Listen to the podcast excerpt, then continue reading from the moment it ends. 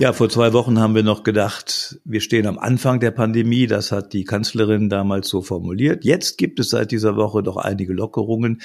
Die Ministerpräsidentinnen und Ministerpräsidenten der Länder sind da vorgeprescht zum Teil und haben alles Mögliche angekündigt, was sich jetzt würde wieder öffnen können. Gastronomie und Zoos und demnächst sogar Schwimmbäder und die Kitas und weiß ich nicht alles. Es ist sehr unterschiedlich. Man verliert so ein bisschen den Überblick. Und unter anderem hat es jetzt auch schon wieder die ersten Gottesdienste gegeben. Ist das in Ordnung oder ist das unvernünftig? Das ist heute so ein bisschen unser Thema. Na, also ich bin verwirrt. Ich finde es jetzt unklarer als in den ganzen letzten Wochen, was ein gutes Verhalten ist und was wirklich geht und was erlaubt ist und eigentlich trotzdem nicht geht. Und ich finde es eher schwieriger gerade. Ja, ich bin auch so ein bisschen hin und her gerissen. Ich freue mich aber irgendwie, dass manches wieder losgeht und ich auch ab und zu Menschen sehe. Gott und Klopapier. Ein Podcast. Darüber, wie ich gerade so klarkomme. Also, wie wir gerade so klarkommen. Ein Podcast für alle, die zu Hause bleiben und finden, dass wir reden müssen. Geschichten von Corona. Mit Gott und ohne Klopapier. Oder was umgekehrt? Eure Geschichten. Wie kommt ihr gerade so klar? Schickt uns eure Gedanken und Erlebnisse an gott@klopapier.köln. gott@klopapier.köln. Von und mit Dorit Fels, Miriam Haseleu, Wolf Meier. Oder was umgekehrt? Ja, man verliert so ein bisschen den Durchblick. Meine jüngste Tochter hat mich gefragt, Papa, kannst du mir sagen, wann ich wieder zur Schule muss? Und ich habe ihr auch nur sagen können, ehrlich gesagt, nein. Und selbst die Schulleitung, die hat mir dann eine E-Mail geschickt und die schreiben auch, dass sie es noch nicht so genau wüssten. Also da ist doch reichlich Verwirrung und reichlich Unklarheit im Spiel. Und was ich so erlebe ist, dass sich auf der einen Seite die Leute so benehmen, als sei alles wieder erlaubt und auf der anderen Seite eben da doch noch immer die große Verunsicherung herrscht. Wie erlebt ihr das? Ich hatte heute meine erste Präsenzveranstaltung wieder und war bei einer Sitzung im Rathaus und da waren alle ganz diszipliniert auf Abstand und es tat gut, Leute zu sehen. Ja, das klingt schön und ich kann mich auch echt drauf freuen, Leute wieder zu sehen, aber ich merke auch, dass ich gerade auch noch mit Widerständen beschäftigt bin und nicht wirklich einverstanden bin oder zumindest große Fragezeichen habe an die Reihenfolge, mit der wir wieder beginnen und mich manchmal frage, welche Prioritäten da gesetzt werden, ob es nicht Personengruppen gibt, die dabei auch ein bisschen hinten überfallen, ob das jetzt die Kinder sind oder ob das jetzt die Menschen in den Pflegeheimen sind oder in den Intensivstationen, die keinen Besuch kriegen dürfen. Oder Menschen, die einfach besondere Betreuung, besondere Förderung brauchen. Ich weiß nicht so genau. Ich bin da gerade im Moment noch eher so skeptisch. Die Frage, welche Reihenfolge wir bräuchten, um die Lockerungen oder um allmählich wieder ins Leben zurückzufinden, ins Gesellschaftliche, beschäftigt mich auch. Und ich habe eine Freundin, deren Mutter liegt auf der Intensivstation. Die darf seit Wochen nicht dahin. Und da frage ich mich, welche gesellschaftlichen Bereiche haben eine Lobby und welche eben nicht? Also wofür wird gekämpft und da kann sich auch was durchsetzen. Und ich vermisse an diesen Stellen auch die Stimme meiner Kirche.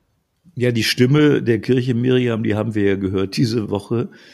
Plötzlich, das ging ja quasi über Nacht, durften Gottesdienste wieder mit Präsenz gefeiert werden, also mit Anwesenheit der Gläubigen, aber unter großen Auflagen. Und ich habe mich natürlich sofort gefragt, wie mag das so gehen? Gottesdienste mit Eintrittskarte.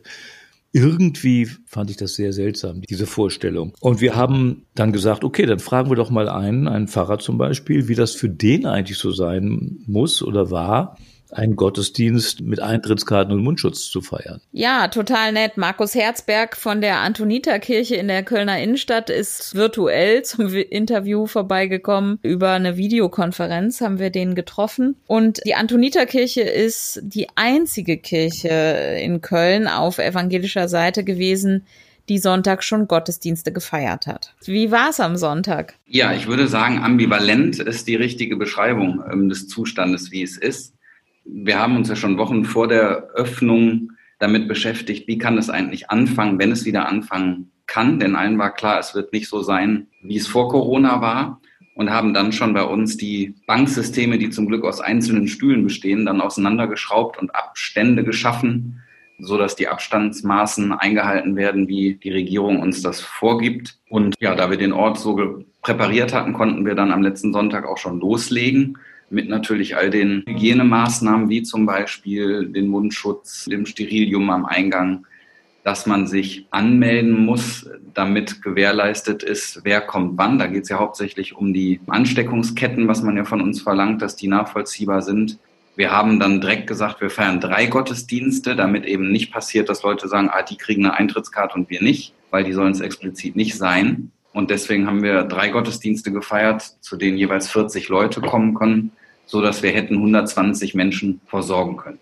Und was man nochmal gemerkt hat, das war für mich eine ganz, also nicht, dass ich vorher nicht schon gewusst hätte für mich, aber jetzt nochmal sehr deutlich gemerkt habe, dass Predigen wirklich eine Interaktion ist und nicht ein Monolog einer Pfarrerin oder eines Pfarrers. Und das hat mir das sehr schwer gemacht, wenn man vor sich Menschen sitzen hat, die bis hier quasi verschleiert sind durch einen Mund-Nasenschutz und ich plötzlich nicht mehr die Mimik meiner Gemeinde so sehen kann. Das hat es für mich schwierig gemacht, zumindest bei der ersten Predigt um 10 im Gottesdienst, dass ich sehr an einem Manuskript hing, was ich sonst gar nicht so mache, weil mir das gefehlt hat, dass die Gemeinde lächelt oder schon weggenickt sind. Gut, das sieht man an den Augen, aber so dieses Miteinander hat mir da ein bisschen eben es schwieriger gemacht als sonst. Und was für Leute sind so gekommen? Also es war schon, würde ich sagen, ein großer Teil bekannter Augenpaare, die ich erspäht habe von Menschen, die sonst auch kommen.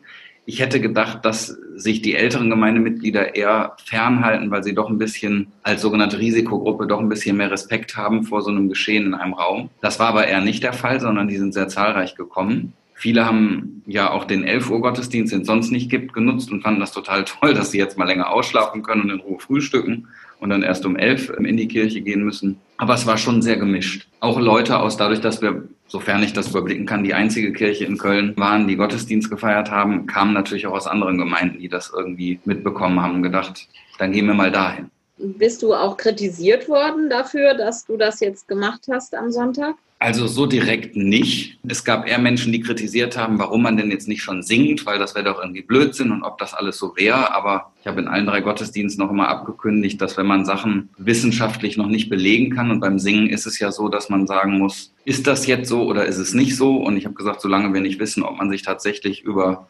Atemluft auch anstecken kann, dann lassen wir es erstmal. Und wenn wir dann wissen, dass es nicht dramatisch ist, dann können wir es wieder tun. Aber besser, wenn man was nicht weiß, es erstmal zu lassen.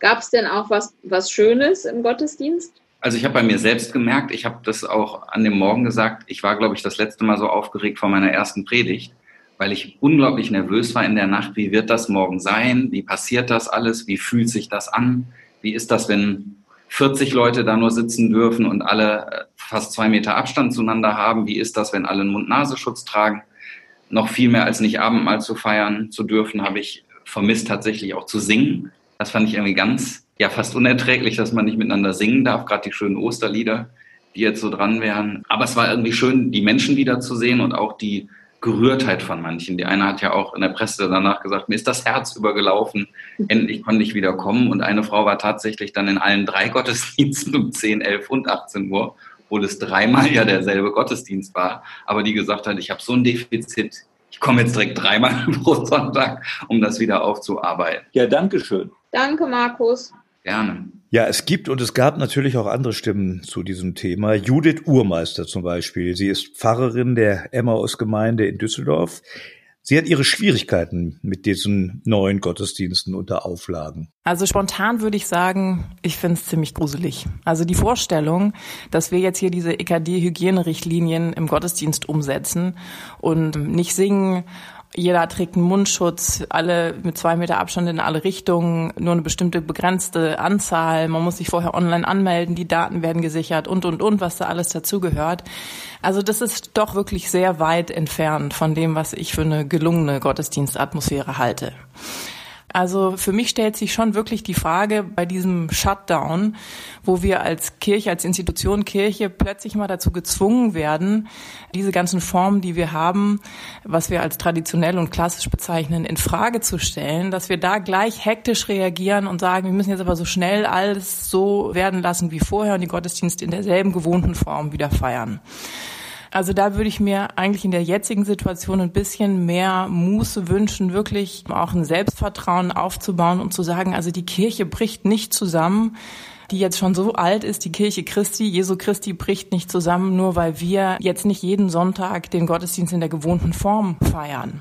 Im Gegenteil, wir sind jetzt quasi sprichwörtlich gesagt in die Wüste geschickt und dazu aufgefordert, uns zu überlegen, wie wir unsere Gottesbeziehung auch in Zeiten von Quarantäne und ist ja nicht Social Distancing, es ist einfach ja in der fehlenden Möglichkeit zusammenzukommen, wie wir uns da annähern können, spirituell bleiben, vielleicht auch eine Art Gottesdienstgefühl für uns persönlich zu Hause, in der Familie, am Telefon, online zu finden und vielleicht also im Gegenteil zu dieser Hektik zu sagen, nee, wir connecten uns sozusagen noch mal ein bisschen zu unserer Basis, zu dem, was uns eigentlich ausmacht. Judith Urmeister, Emmaus-Gemeinde Düsseldorf. Das waren jetzt zwei ganz unterschiedliche Positionen und es gibt noch mehr Gedanken, die mir dazu einfallen. Gottesdienste, ja, nein, was spricht dafür, was spricht dagegen? Wir in Nippes, wir haben viele Familien und auch Kinder in unserer Gemeinde und da habe ich mich gefragt, wie wollen wir denn den Kindern erklären, dass wir Abstand halten müssen? Das ist ja an sich schon ausschließend, wenn man eigentlich keine Kinder einladen kann und genauso die Menschen, die zur Risikogruppe gehören. Also ja, ich tue mich da auch nicht leicht, ein Konzept zu entwickeln und merke trotzdem, ich freue mich drüber, dass die Antoniterkirche Gottesdienste feiert, weil es ein Angebot in der Stadt gibt. Und wir gucken mal, ob wir in ein paar Wochen, also Pfingsten vielleicht, anfangen mit Gottesdiensten und dann eine Mischung machen aus Livestream und Live. Es ist ja eigentlich eine Stärke, dass es Leute gibt, die da verschieden rangehen, auch in der evangelischen Kirche und die verschiedene Sachen machen und damit vielleicht dann insgesamt möglichst vielen verschiedenen Leuten auch etwas bieten können oder zur Verfügung stellen können oder anbieten können, was gut tut und was stärkt und was hilft in dieser Zeit. Und Gottesdienste am Sonntag oder an Feiertagen, ob jetzt online oder live vor Ort, sind da ja ein Aspekt von ganz vielen, wo es ja noch ganz andere gibt, seelsorglich da sein, diakonisch sich kümmern. Und da hoffe ich oder würde ich mir wünschen, dass wir so auf verschiedenen Arten weiter präsent sind und fände es eigentlich, ich finde es gar nicht so schlecht, wenn die verschiedenen Gemeinden es auch unterschiedlich angehen und ja, für unterschiedliche Bedürfnisse was tun. Das könnte eine Chance sein, wenn es gut geht, glaube ich. Wahnsinn, ein echtes evangelisches Bekenntnis. Es gibt nicht die Wahrheit, die irgendwer verkünden kann, sondern es gibt viele, viele, viele Aspekte und viele Fakten und Meinungen, wie in der Wissenschaft fast, wo das ja auch so ist. Finde ich sehr spannend. Wie seht ihr das? Geht ihr in solche Präsenzgottesdienste? Und wenn ja, wie habt ihr es erlebt? Oder sagt ihr, wir warten lieber noch? Und ja, wenn ihr wartet, welche Angebote von Kirche nehmt ihr denn wahr? Wie erfüllt ihr, ich sag mal, euer Bedürfnis nach spiritueller Gemeinschaft? Meldet euch bei uns. Und was für Fragen habt ihr an eure Gemeinde, an eure Kirche? Was für Erwartungen? Wir sind gespannt auf eure Gedanken, eure Geschichten, eure Fragen. Wie geht's euch mit den Lockerungen? Was tut gut? Was freut euch? Was könnt ihr gut umsetzen? Und wo gibt's vielleicht auch Punkte, wo ihr euch noch mit schwer tut? Wir freuen uns über alles, was ihr uns schickt, unter gott@klopapier.köln. Koeln. Mit OE.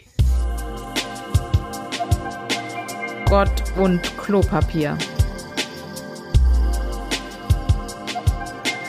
Und denkt dran, jeder nur eine Rolle.